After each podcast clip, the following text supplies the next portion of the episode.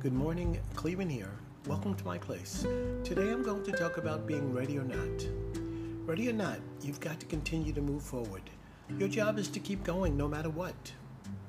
Don't slow down, don't stop, keep moving forward. And as you keep moving forward, keep planning and never ever give up. And as always, thank you for tuning in to my place.